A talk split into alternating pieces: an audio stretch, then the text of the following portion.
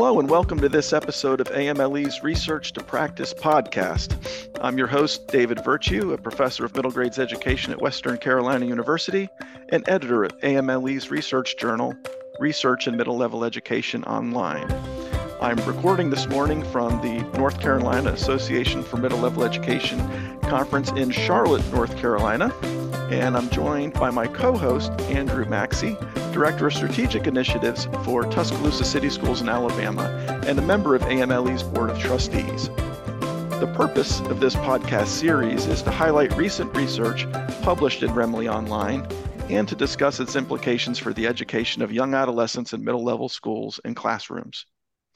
Andrew, in this episode, we're focusing on an article titled connections between prospective middle grades mathematics teachers' technology enhanced specialized content knowledge and beliefs. Now, that's a mouthful. it was published in the January 2023 issue of RMLE Online.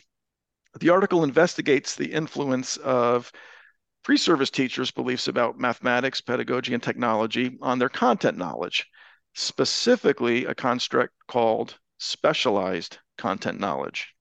That's right, David the authors of the article give us a really strong conceptual framework that zeroes in on the concept of specialized content knowledge or SCK, which is a subdomain of subject matter knowledge.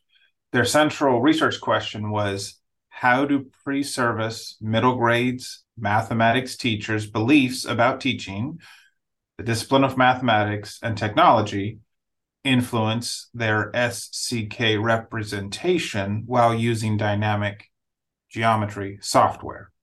So it's very sort of a specific question, but uh, we see opportunities for some great application. Now, dynamic geometric software includes programs like Cabri, GeoGebra, and Geometer's Sketchpad that teachers often use to help learners explore geometric concepts in an interactive way. The researchers hypothesized that pre service teachers should have certain types of beliefs learner or understanding focused beliefs, platonic beliefs, and problem solving or discovery beliefs.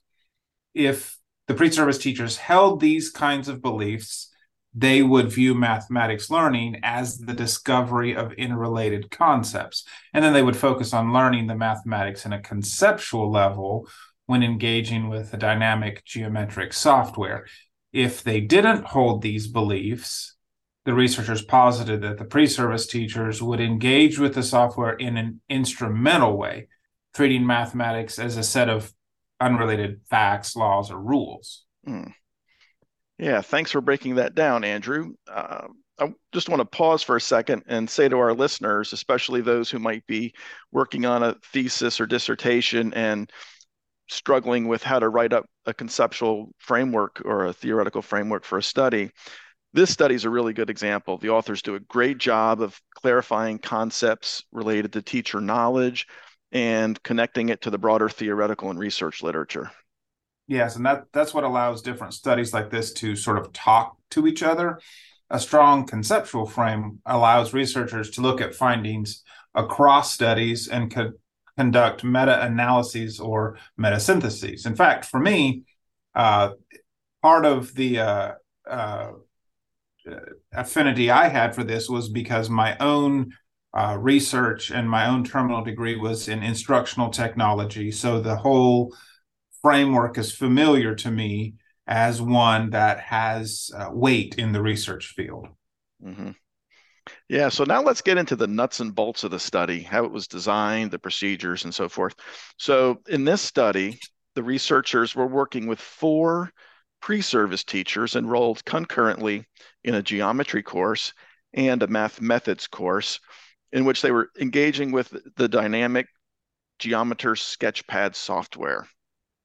They were using, the researchers were using what's called an, an embedded units single case study design, which means they had a single bounded case context, so the geometry course, with four subunits embedded in it, namely the four pre-service teachers. So each mm-hmm. of them served as a subcase, if you will, an mm-hmm. embedded case. It was a qualitative study, so the researchers used data they obtained from semi structured interviews with the participants.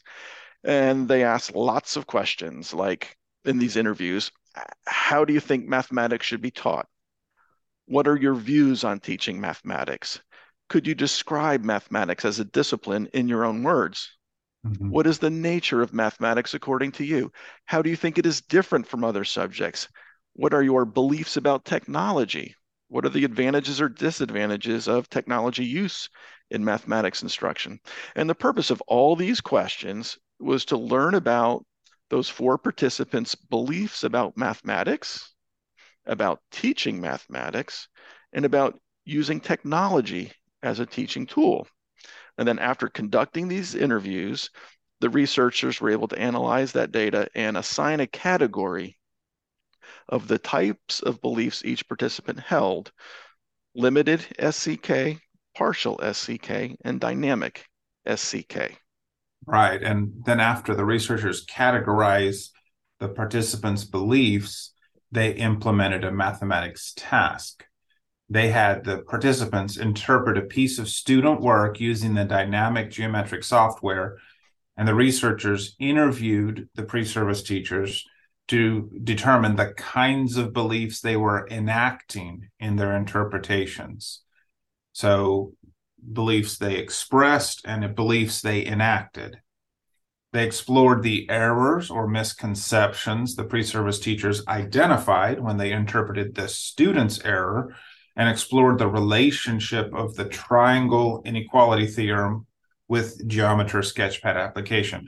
This process allowed the researchers to make inferences about the pre-service teacher's SCK. Mm-hmm. Yes, and then after these multiple rounds of data collection, the researchers were able to analyze the pre-service teacher's beliefs in relation to their levels of SCK. They then created a profile of each pre-service teacher. So each one of those embedded cases. Mm-hmm. It's important to note that the beliefs didn't influence participants' SCK equally or in the same manner. So two participants, for example, had dynamic SCK, one had partial SCK, and one had limited SCK. In the discussion section, the authors explain how these different levels of SCK were influenced by the participants' beliefs about mathematics, their beliefs about technology, their beliefs about mathematics teaching in general.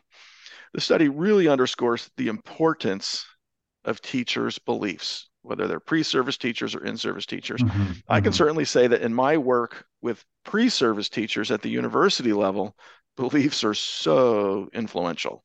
What right. pre service teachers believe about their content, their students and especially themselves as emerging teachers influences their success in the classroom, their day to day interactions uh, as student teachers. Andrew, how would you characterize the role of beliefs in the practice of in service teachers? Yeah, it's it's clearly important for teacher educators uh, to the it, the the beliefs of uh, pre-service teachers have related constructs like dispositions and mindsets. Uh, you know, it's interesting to me. This is immediately sparking what I know about um, effect sizes. And if, if you're familiar with the entire body of research on effect sizes, far and away, the largest identified effect size is collective efficacy. And it's interesting when I hear people talking about that idea.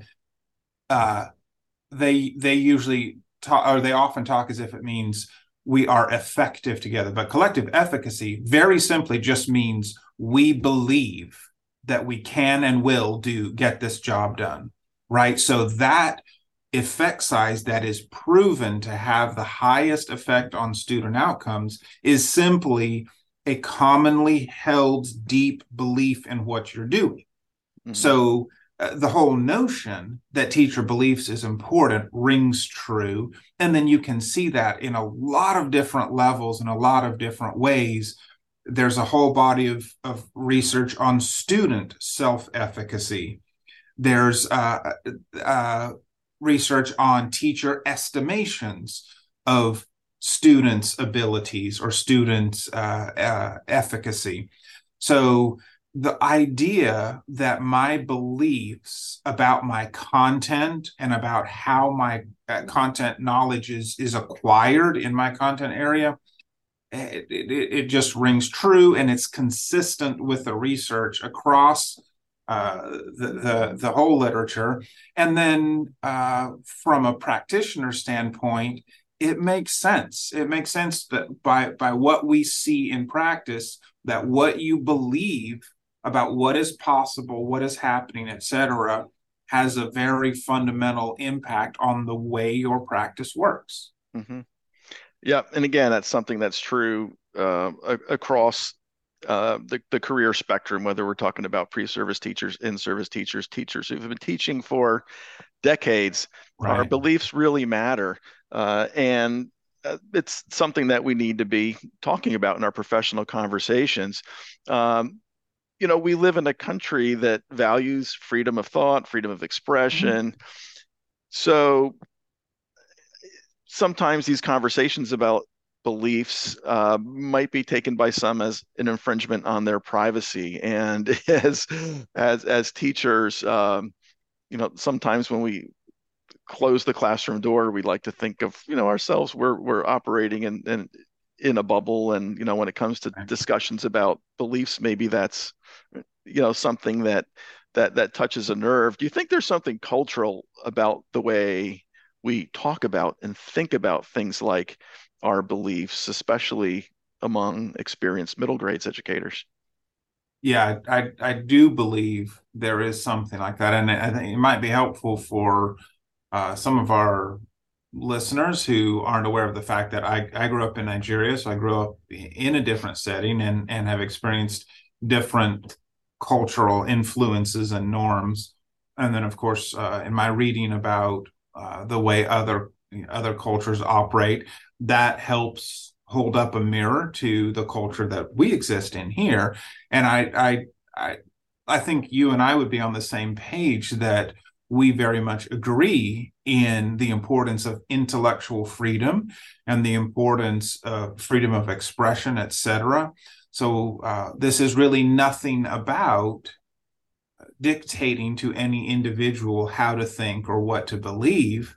What we're saying is we're we are we are noticing that what you believe about your work, about the way your content area. Now remember, SCK is specialized content knowledge, right? Mm-hmm. That uh, I, it would surprise me to learn that there's any field that hasn't said this is best practice. That mm-hmm. doesn't mean there's a single way to do things. It is that it's our observation that there are ways in which the thing we're trying to do works better. So for me, yeah, there is an interplay between this and and today, especially. Uh, it's maybe a, a a subject that's of heightened uh, uh, importance or tension around the country. Uh, but to me, I don't think that gives us a reason to shy away from the discussion about what you believe about what you're doing mm-hmm. matters. And mm-hmm. from my read, that's the bottom line of what we're talking about here. You cannot separate your beliefs from effective practice. And so they matter to what you do. Mm-hmm. I agree. Uh, I think another important implication of this study is the idea that teachers' beliefs do not mm-hmm. operate in isolation. So, because teachers' beliefs are a powerful influence on classroom instruction, assessment, how we manage our classrooms, middle grades teachers need to ensure that their belief systems align with what they say and what they do in their classroom. So mm-hmm. they should aim to align their words or the rhetoric, uh, their practices, and their beliefs. And I call that teaching with integrity. That's when those things come into alignment. And that's what we should be striving for. So this requires first you have to be able to name what your own beliefs are and that can be difficult sometimes because some, they're so close to us sure. uh, that can come from asking the same kinds of questions the researchers in this study asked their participants Uh, next, you have to connect those beliefs to effective practice. So, read, talk to colleagues, access resources at amle.org. And finally, you need to continually reassess your beliefs in light of feedback and new information. So, you have to be vulnerable and ask others to help you examine your practices to determine how well they align with your beliefs. Yeah. Are you teaching with integrity? Yeah.